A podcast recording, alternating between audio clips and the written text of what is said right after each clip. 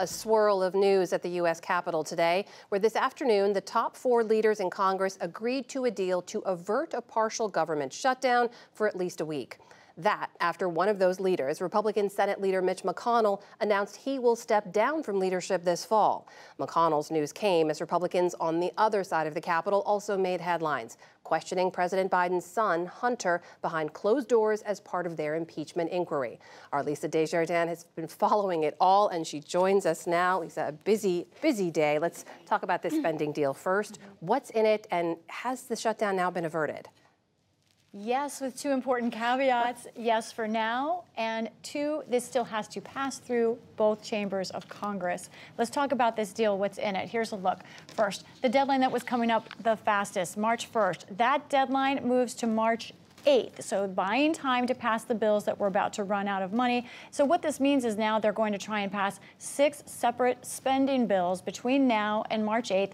They basically have those bills ready to go, but they need to kind of they need to write the text, get it out, and give members time to read it. So the other deadline, the harder one, the March 8th deadline as it is now, would move to March 22nd. That one is harder, Amna, because among other things, it includes the Department of Homeland Security, border spending, those kinds of things. So that is when we will watch very closely. This next week will be important to see if we can actually not kick the can down the road again, at least on half of these bills. But basically, they're buying time. At least they agree on that. At least they agree on that. Let me ask you now about the news from Leader McConnell, the longest serving Senate leader in history. Why is he stepping down and, and what does his stepping down mean? You know, McConnell is a historic figure not just because he's a master strategist. And you could say he's the reason, for example, that Roe v. Wade was overturned because of how he handled Supreme Court nominations. But he is also the most powerful opponent of some of Donald Trump's policies and statements in the Republican Party. Why is he stepping down? He says simply he is in his 80s and he realizes that now it is time for him to hand this over to a next generation. Father Time remains undefeated. I'm no longer the young man sitting in the back, hoping colleagues would remember my name. It's time for the next generation of leadership. He was first elected in 1984. He mentioned that Ronald Reagan, in fact, got his name wrong when he was first elected. Now, what's going to happen here is the Senator McConnell will step down from leadership in November. He says there will be a fight among Senate Republicans to replace him.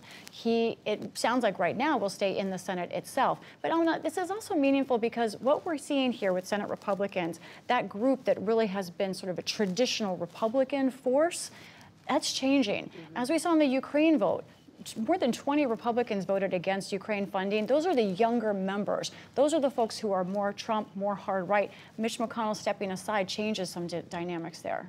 Okay, what about news on the other side? In right. the House, meanwhile, uh, we know the president's son, Hunter Biden, spent some seven hours testifying behind closed doors today. What did we learn? We need to wait for the transcript. It's going to be a long one after seven hours of questioning. But a couple of things. Hunter Biden did not plead the fifth at all, even though, of course, he faces criminal charges. He's in the midst of his own uh, criminal proceedings. He was responsive. Even Republicans said he responded to most questions that they asked him. However, it was highly contentious. It was even messy at the beginning, both sides interrupting each other. And Democrats say that part of the problem here was that uh, Republicans were asking personal questions. As for Hunter Biden, I want to read you part of his opening statement. This is what he says his message was all day today.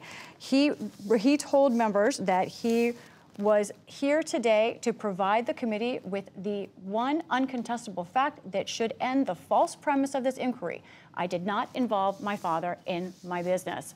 And Democrats say, in fact, that's what happened all day long, that Republicans sometimes brought on personal attacks against him, but nothing against former President, or President Biden. Here's what Democrats said to the cameras. What we just witnessed over the last hour was, I think, a deep sea fishing expedition because the Republican case has completely fallen apart over the last several weeks. This whole thing really has been a tremendous waste of our legislative time and the people's resources. This is nothing more than a distraction from what Republicans don't want us to pay attention to. They don't want us to pay attention to the fact that they cannot govern that was across the board from, from Democrats. And when you talk to staffers behind the scenes, they say they, they felt like there was nothing new here from Hunter Biden. Republicans saw something a little differently. Here's Republican Nancy Mace of South Carolina. Hunter Biden is being defiant and also dishonest. And his testimony, some of it, is in direct conflict with other witnesses. And so the transcripts will be out. I won't go into detail. You'll be able to see it for yourself. But um, it's no surprise, it's no shock uh, that he is being that way. And in some cases, he doesn't recall. He said that multiple times this morning, which again is not a shocker either. Here's the thing we definitely do want to see this for ourselves, whether there are inconsistencies or not. Now, we know that there is very little direct evidence that Republicans have presented that President Biden knew anything about Hunter Biden's business deals. There are two witnesses that say they think perhaps Joe Biden was going to get a cut of profits. But today in testimony, Hunter Biden said, no, the people who said that were out of their minds for thinking that. We'll watch that. But right now, we don't know that there is that direct evidence right now of Joe Biden being involved in anything that was a problem.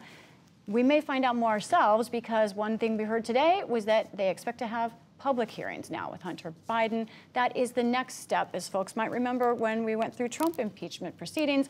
Public hearings are the next step before potential articles of impeachment against Joe Biden. Lisa Desjardins, quite literally covering it all on Capitol Hill. Lisa, thank you so much. Welcome.